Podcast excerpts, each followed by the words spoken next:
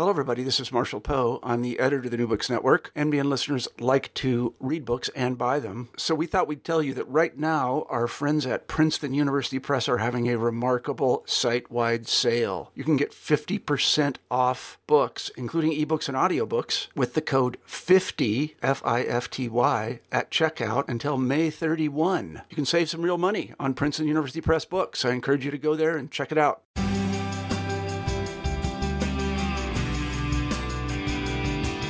Welcome to the Sociology channel of the New Books Network podcast. I'm Sarah Patterson, and today we're talking with Caitlyn Collins, author of Making Motherhood Work How Women Manage Careers and Caregiving. Welcome to the show. Thank you. Thanks for having me today. Yeah, can you start us off by telling us about yourself? Yeah, so I'm an assistant professor of sociology at Washington University in St. Louis. And I got my PhD in 2016 at the University of Texas at Austin. And I am a sociologist of gender inequality, and I'm interested in how that manifests in both the workplace and in family life. Great. How did this book come about for you? How did this book come about? Well, I have both a, a personal and a professional response to that question. Yeah. um, and the the professional one, let's start there, is that uh, in graduate school, I was really interested in Pamela Stone's work on opting out. Her book that she wrote in 2007 under the same title fascinated me for this idea that professional women today tend to be leaving the workforce in droves in ways that, of course, has deleterious outcomes over the course of their lives for their economic independence, their career success, the domestic division of household labor. And I became really interested in, in the discourse itself. Why is it that these women, when they decide to leave work, um, say that this was a choice, that this was a, f- a free and agentic decision to spend more time with their children, when in fact Pamela Stone suggests in her book that that in fact these women are por- forced out of the labor force, uh, forced out of workplaces that are bound to traditional models of the ideal worker that again tend to benefit men as a group and disadvantage women as a group. And I was really curious to see if this discourse of opting out and the quote unquote droves of women who are leaving the professional labor force. Um, I wondered whether this discourse existed in places where they had far more supportive work family policies um, where women were supported in both their uh, caregiving roles and in employment. And this led me to ask the question of what the experiences are for working moms in Germany, a place that historically has placed a great deal of value on caregiving labor and specifically on mothers being at home with their kids, um, taking care of them. And so uh, that started the project. And uh, on a personal level, the the motivation to pursue this project came about um, as a result of watching my own mom struggle a lot to balance her responsibilities uh, as a you know successful high achieving corporate sales and marketing director and uh, she struggled a lot when I was a kid. And I remember growing up and thinking to myself that there has got to be a better way for us to go about organizing this so that women like my mom don't struggle so much. And she eventually, after my parents divorced, uh, tried to do, you know, the bulk of caregiving as well as continue in this high flying career for a number of years until she decided she'd had enough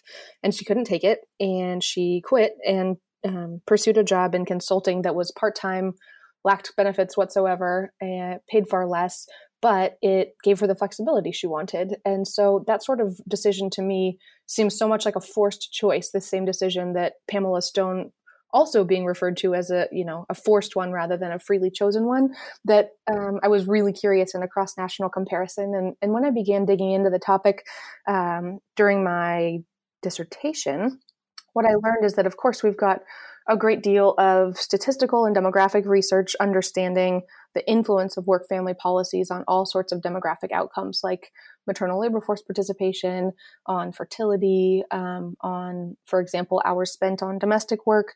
And so we know about the structures of the policies and we know a lot about the outcomes, but we know very little about what it's like to be a working mom on the ground day to day in places that have very different cultural attitudes about gender and work and caregiving, and similarly, very different uh, work family policies. So that uh, is how the cross national qualitative study was born. Mm-hmm. Great. Can you actually tell us a little bit more about your methods? Sure. So I conducted in depth interviews with middle class working mothers in Sweden, in Germany, in Italy, and in the United States from 2011 to 2015.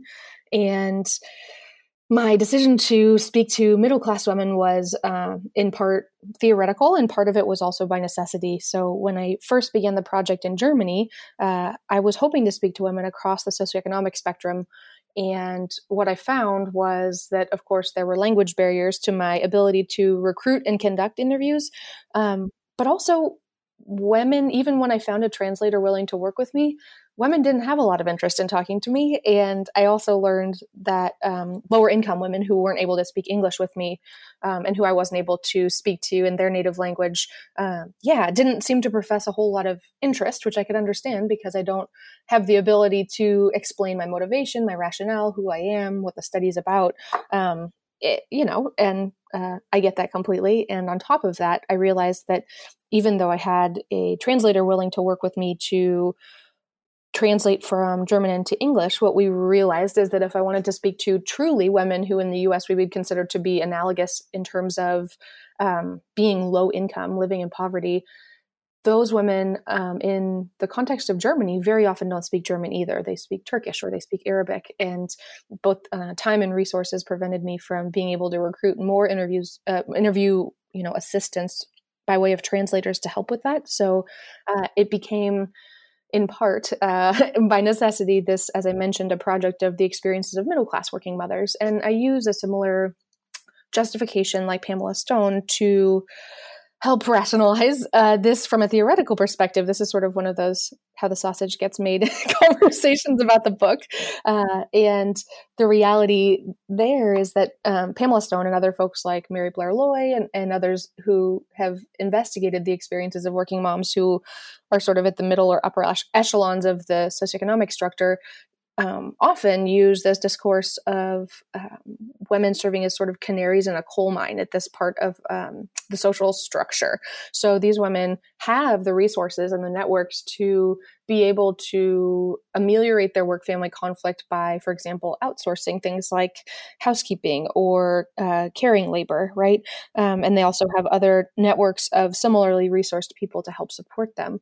And if these women are struggling, it is very likely the case that the difficulties for low income mothers, for example, um, immigrant mothers, are many times over uh, magnified. And not only that, they might just have very different uh, experiences entirely. And the bulk of the gender, work, and family literature tends to focus on middle class families. And, um, you know, you and I, as members of, of the Work and Family Researchers Network, uh, have a lot of, um, I think, similar perspectives about the field and i don't want to speak for you of course sarah but i think um, but i think interest it's interesting that it's focused primarily on middle class families um, this body of literature in general. And i think um, as a bit of an aside we're at a really interesting and exciting and also really important time in the subfield that um, i think it's time that we sort of have a very deep sort of intersectional reckoning um, by involving scholars of race and scholars of poverty who also study families to also be engaged like I think I want all of us to think of ourselves as folks who study gender and work and family. And there's been a bit of a, a siloing effect going on, which I think is um, um, detrimental to our research. And I, uh, anyway, I, I feel in some ways like um, I've perpetuated the problem, but I do think that um, conducting these interviews with women across countries is a novel perspective. And and you had asked about my methods, and this sort of cross national qualitative approach is a bit new. So. Uh, new new insofar as there aren't a ton of people doing qualitative work um, across countries like this we've got a few folks doing amazing work um, for example on the other hand, we also have European scholars. For example, um, Daniela Grunow and Marie Evertsson just published a great edited volume where each chapter is written by native born researchers on the topic of dual earning couples with children. And the book has, as I mentioned, native born researchers conducting interviews in their native language and then writing the book in English.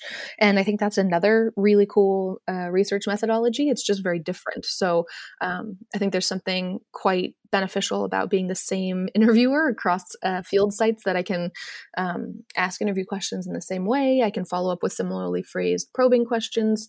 Uh, you know, I can myself observe their interactions with their colleagues and their partners and their kids and their friends. Um, and that's really valuable. And I found it very valuable in the context of writing this book to have been the same person across the field sites. So, for what it's worth, here's my plug for um, more folks conducting this sort of cross national qualitative research on on work and family.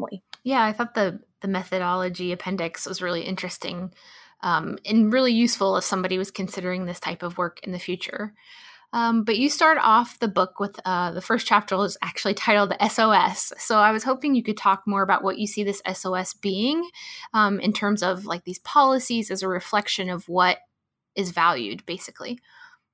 Sure. Yeah. So the, the US has the most family hostile public policy of any country in the Western industrialized world. And we have, for example, uh, no paid parental leave. We're one of two countries on the planet that doesn't have paid maternity leave.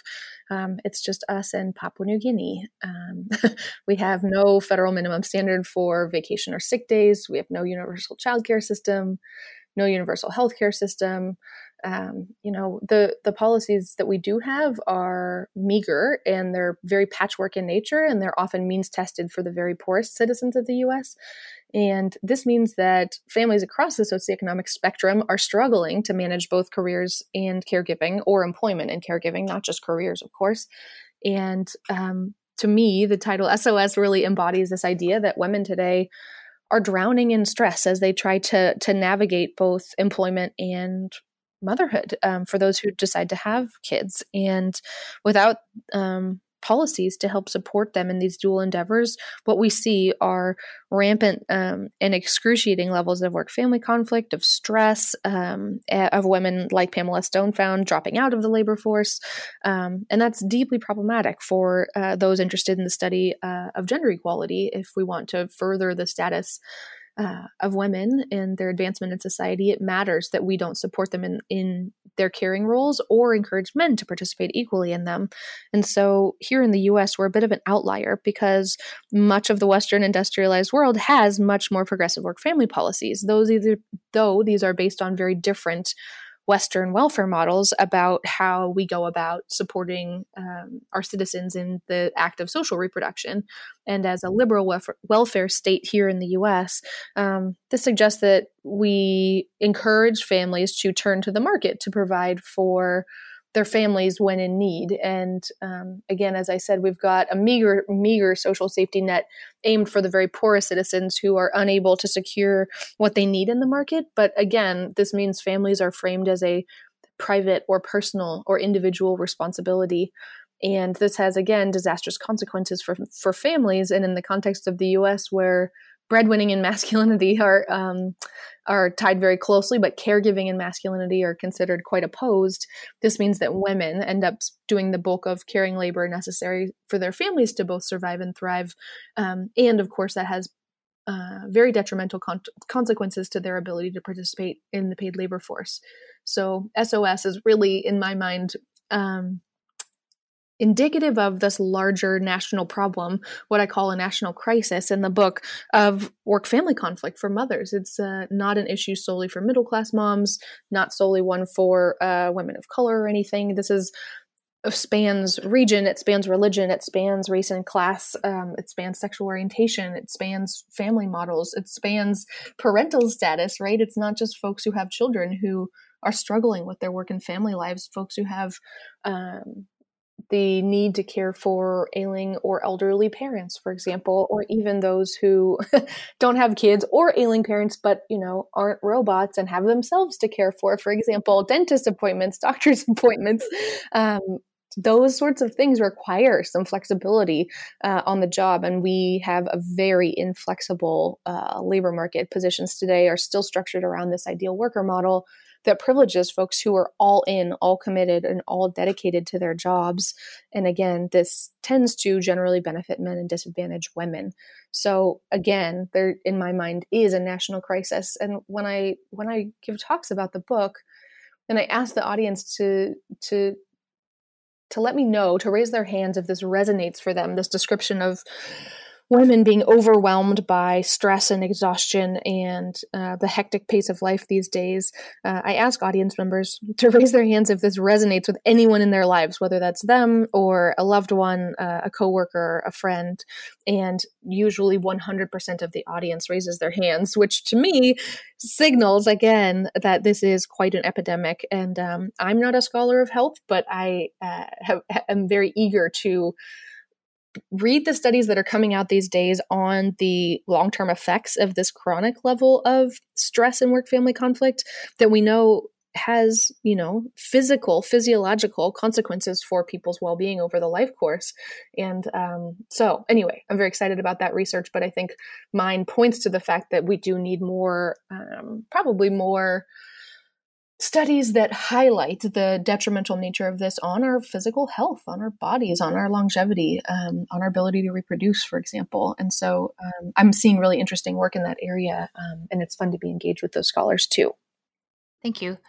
So you start off with the gold standard of policy, uh, Sweden. um, and what I found interesting about this chapter is you actually have a few respondents that laugh at you when you use the phrase working mother. So I was hoping you could talk to us about Sweden. Happily, yeah. So Sweden, excuse me, Sweden is an interesting case. It's often held up as, as you said, the gold standard for work family policy and also for labor policy generally, and also gender equality policy. Um, and in fact, as you said, women did laugh when I used the phrase working mother during our conversations in, in Stockholm when I conducted interviews there. And women often laughed um, or sort of sighed or chuckled under their breaths and i would stop because you know being the dutiful interviewer that i am we know that those are uh, significant moments in conversations with folks as we were interviewing them. And i would follow up and, and ask you know oh why are why are you laughing? Or why are you smiling? Why um, why did that make you pause? And women would say to me that the phrase working mother isn't something that even exists in the Swedish language. This is a bit of an anomaly for them to even hear the phrase because they don't know adult women who aren't working mothers. If you are an adult who's a woman, you generally speaking have children and you work and you usually work full time. And so they don't have the analogous stay at home mom uh, phrase either. And when I asked women if they knew anyone who was a stay at home network in any of their networks, no matter how distant, only a couple of women said they did. And it was, interestingly, often very, very wealthy uh, women who were married. And very often they were women who were married to uh, folks either working for American firms or married to Americans, which I found fascinating. So the cultural model of being a stay at home parent is just um, kind of unavailable and moot in the Swedish context because their welfare state encourages all parents not only to participate in the labor force full time, but also to have kids. And so um, it's very likely the case, though I didn't interview them, that folks who decide not to have children end up being quite stigmatized in this model. And um, in fact, I interviewed a couple of single moms, and they said that, in fact, yes, that they they realized that the the family models available to couples kind of culturally in Sweden tend to be based around this dual earner, dual carer model. And even as a single mom, she said if she wanted to work part time or not at all to support her child, that wasn't a possibility for her because the cost of living and what it takes to raise herself and her son uh, was demanded both uh, full time employment on her part, but also her engagement with, for example, the you know very robust childcare system they have in Sweden. And of course, that's a good thing, but it's a good thing only if what you want is to work full time and um, and to, quote unquote take advantage of this generous uh, welfare system that is meant to help reconcile work and family for women. And women did tell me, indeed, that they did feel that their employment and caregiving responsibilities were compatible, which I found astounding because it differed so much from the US context. But uh, indeed, it does privilege this one um, model of work and family life. And I end the book in the conclusion by drawing on um, sociologist Ann Orloff's work from Northwestern, who published a really interesting piece that really changed my way of thinking about all of this um, called Not Every Feminist's Utopia. And the article is about the reality that not all women do want to have children and work full time, and nor do men, and what it means to have a truly feminist utopia by way of the welfare state would mean to materially support and culturally accept uh, a, a wide range of options for combining work and family or not, and uh, a variety of decisions as it relates to engaging in paid work and in family life. And um, she, I think she's exactly right that the social democratic welfare model that relies on, um, you know, the full labor force participation of their citizens and residents, as well as having kids, it has indeed reconciled work and family. It has increased maternal labor force participation rates. It has increased fertility, though some and some say not up to replacement level, um, this negates the possibility of other, you know, family forms and work and family combinations. Um, and I would agree with her that I think, again, this is not every feminist utopia, but the women in Sweden that I did interview who did decide to work and who did decide to have kids reported being incredibly happy um, and content with their lives. Though something I found fascinating about the Swedish context was that these women still were able to identify places where they felt they deserved more support and more um, uh, material benefits to help reinforce their ability to combine work and motherhood. So, for example, Swedish parental leave is paid out at roughly 80% wage replacement. And as a result of collective bargaining and union agreements, this often gets boosted up to 90 or 100%, but not for all women. And women were quite disappointed when they um, took leave and realized that they, in fact, were effectively getting a pay cut for that period of time. Um, and that matters a lot. And women told me that they thought, quote, the quote that sticks in my mind is them saying, that's a really, really big dip in income. And that makes me laugh, of course, because as an American, you know most folks are accustomed to receiving no paid leave whatsoever. Um, and so any any reimbursement for their time away seems like a big deal in the us context but they were frustrated at the uh, gap right? That they were only being paid out at 80% and to me this was fascinating because it's indicative of in the german context the reality that there is an expectation that men and employers and the government will support women in their breadwinning and caregiving and this expectation this this discourse of rights that they are entitled to support is written into their welfare law and it's in fact exactly what men and employers and the government tend to do which i find fascinating so then you move on to the former East Germany. Um, and here you point out, you know, that the history really here is fascinating um, because women were born under a socialist welfare regime. So it was normalized to be a working mother. Um, so I was hoping you could talk about that context. Sure.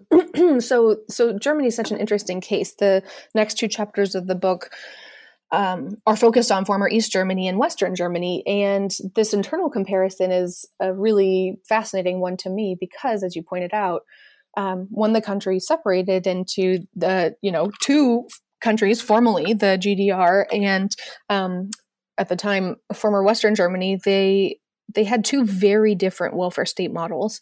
And um, under the 40 years of the GDR, when it served as a socialist country, what that mean was that what that meant was that maternal employment was more or less required that uh, they had universal childcare systems that were quite robust it was normal for women to put their kids in daycare facilities at six to eight weeks old, and they were still expected to do the bulk of um, domestic tasks around the home. And so women participated fully in the labor force from very early on. Um, they got married at young ages, generally speaking, and part of what it meant to be a good uh, East German citizen at the time was to have a lot of kids and to work a lot, um, and for women to to keep a nice home at the same time. And men were more or less absolved of that responsibility um, in the sort of traditional model of uh, what it means to breadwin for the home as a man. Um, and at the exact same time, in Western Germany, their policies continued to privilege a male breadwinner and female caregiver family model. And this has been the case for decades there under uh, what we often refer to as a conservative welfare state regime.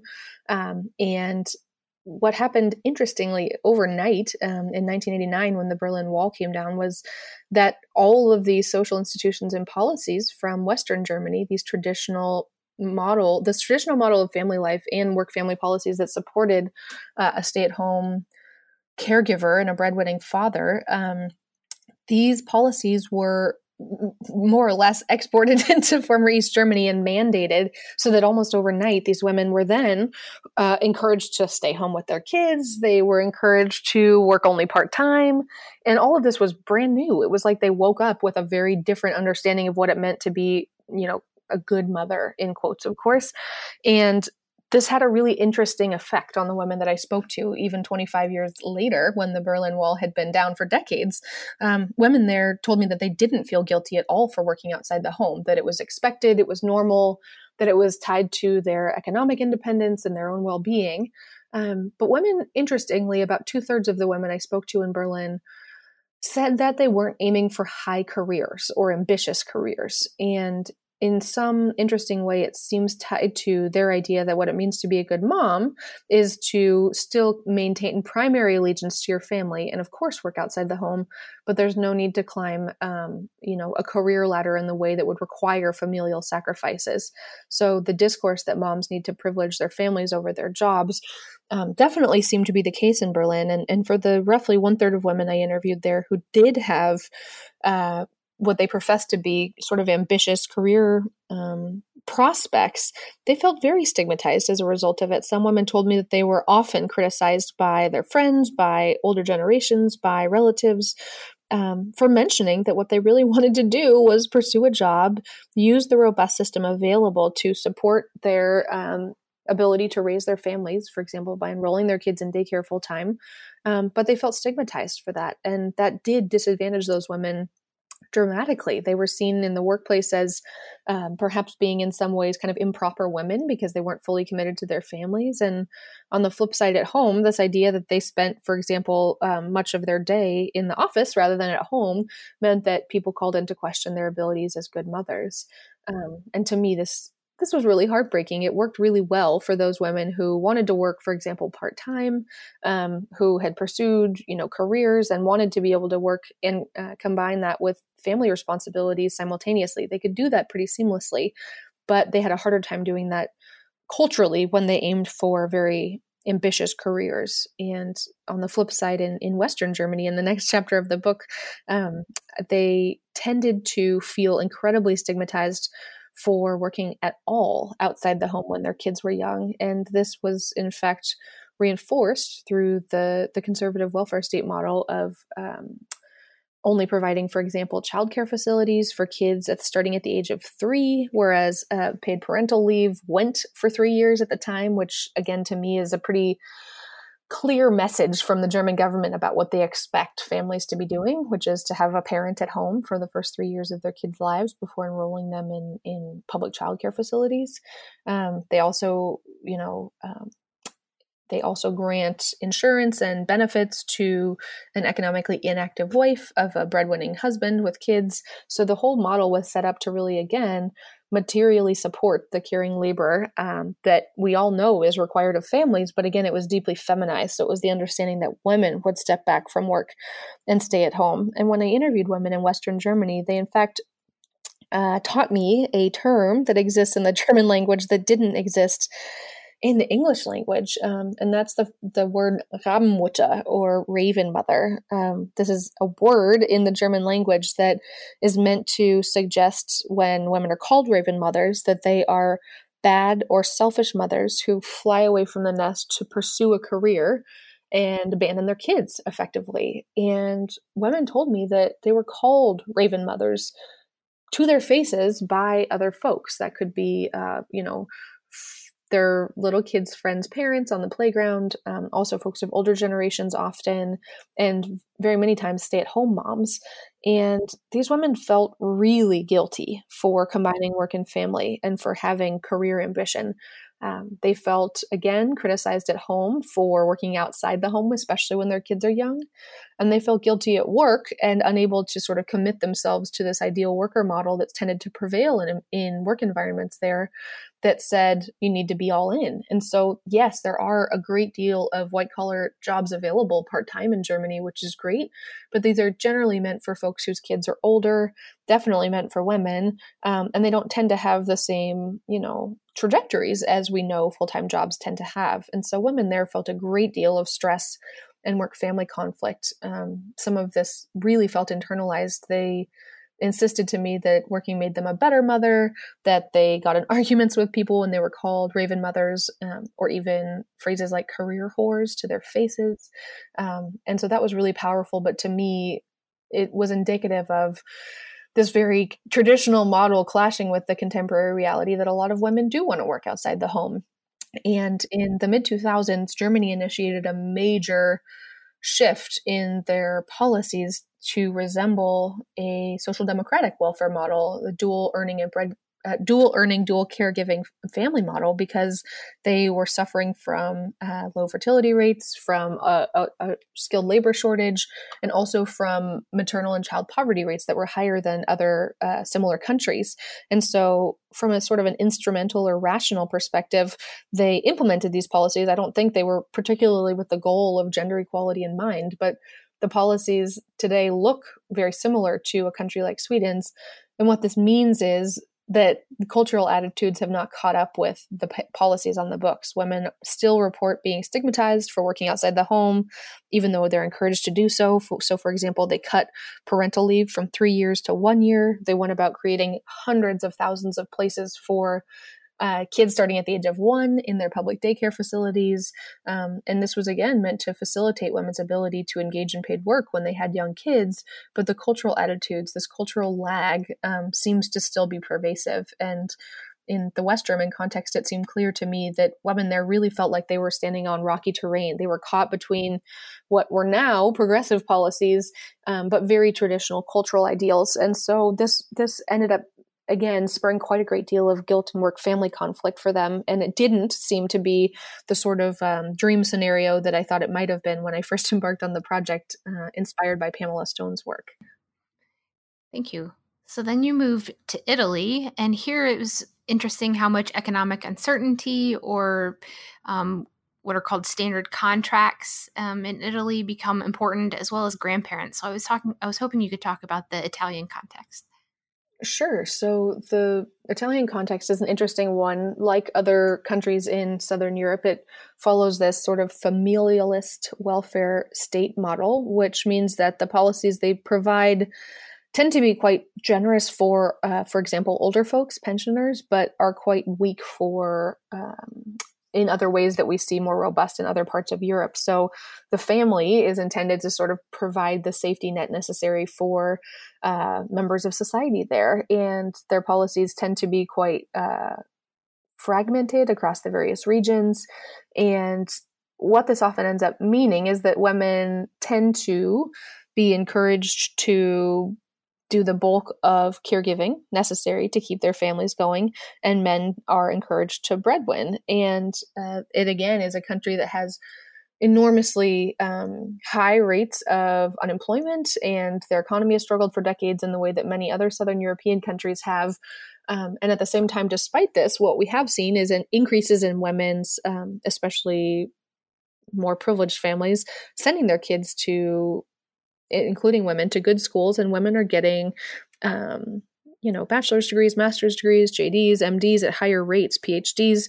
And so the women I talked to in Italy, uh, again, as uh, partially as a result of my need to speak to them in English, were a pretty privileged swath of Italian society. These women were ambitious, they had higher degrees, and they really did want to pursue careers while raising kids. And this was really difficult for them in an Italian context that absolutely still operated around the male breadwinner uh, and ideal worker model. So, for example, I interviewed a woman in Rome who was a professor, and in theory, in Italy, women get five months of paid maternity leave, and it's compulsory. So, you have to take it, and you can either take one month before childbirth and four months after, or two before and three after and that's only paid at 30% wage replacement. And um, then when you go back to work you're supposed to be able to reduce your working hours by two hours per day which is meant to encourage women to breastfeed. And this professor that i spoke to had two kids. She had a toddler and she hired a nanny to be at home with the toddler and she hired a second nanny to come to her office it,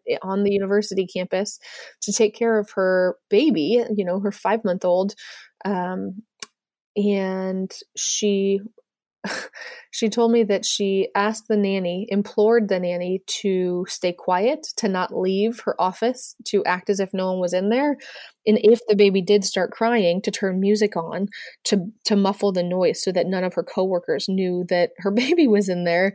And to me, that this was indicative of the sorts of very individual solutions that women tended to turn to to resolve their work family conflict.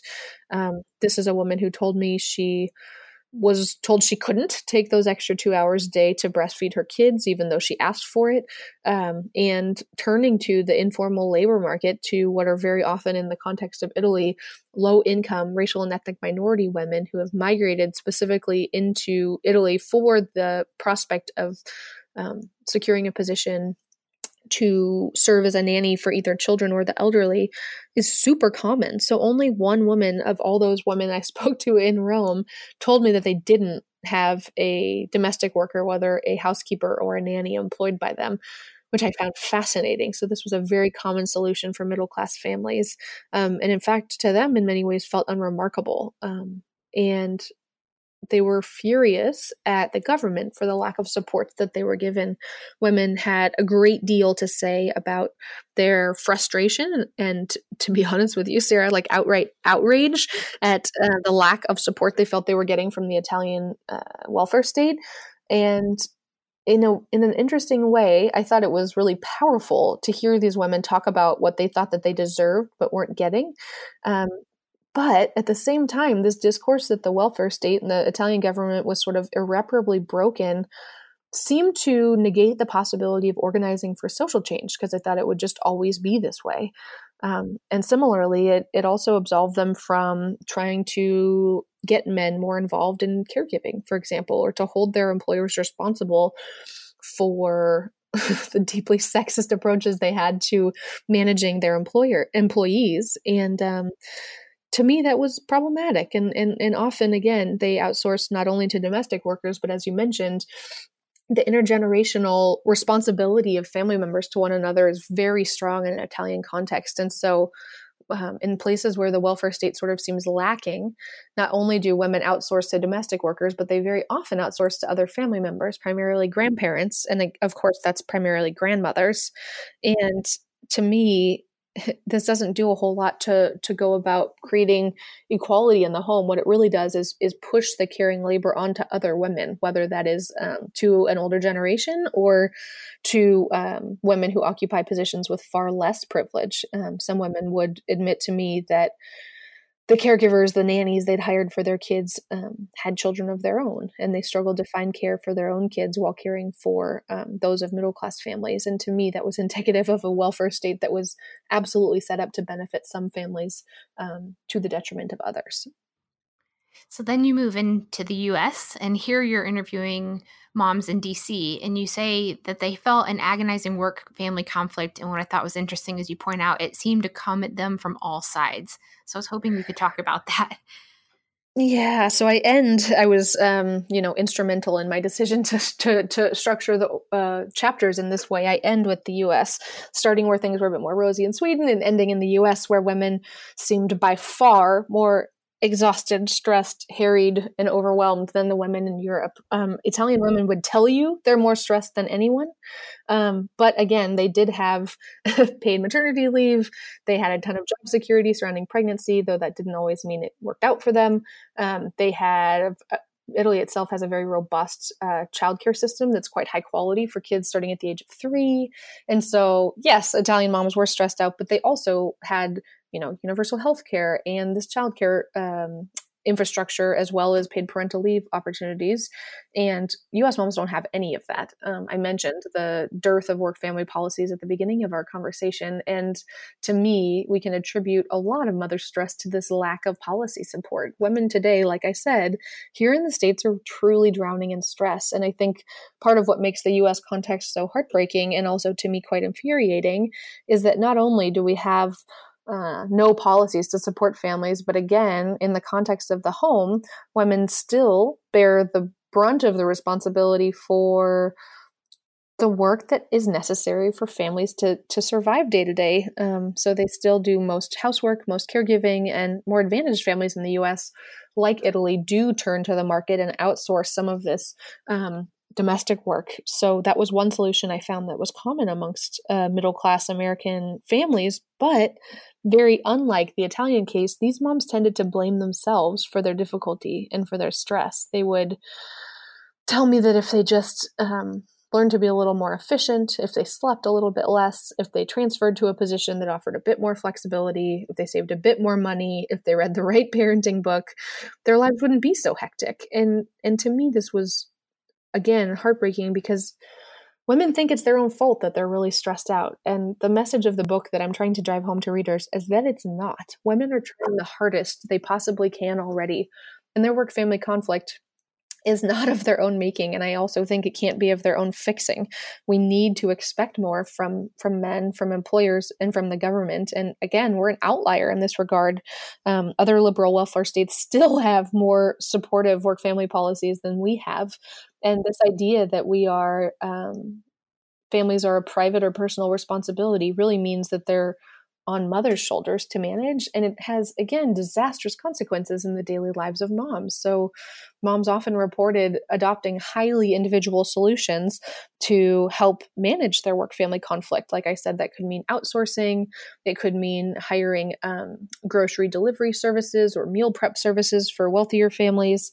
Um, it often meant women transferring to jobs that they were way overqualified for, but um, they gave them the flexibility they needed to, for example, pick their kids up when school was over because there was no daycare system they could afford, right? Or women stepped out of the labor force altogether for a number of years to care for kids, especially before they started school. And these, to me, again, as Pamela Stone pointed out, feel like deeply forced choices. It's indicative of uh, what sociologist Allison Pugh refers to as this one way honor system that between employers and employees in the contemporary US labor market, where employee employers expect this sort of undivided commitment and allegiance to them and workers don't really expect anything in return whereas uh, as we know in the US economy more broadly speaking from a historical perspective there were a series of labor agreements that meant that families were given um, you know wages sufficient to cover a whole family, including an economically inactive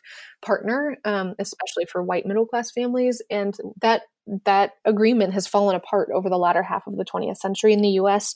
And what we see again are things like the gender wage gap. We see the uh, very unequal domestic division of household labor.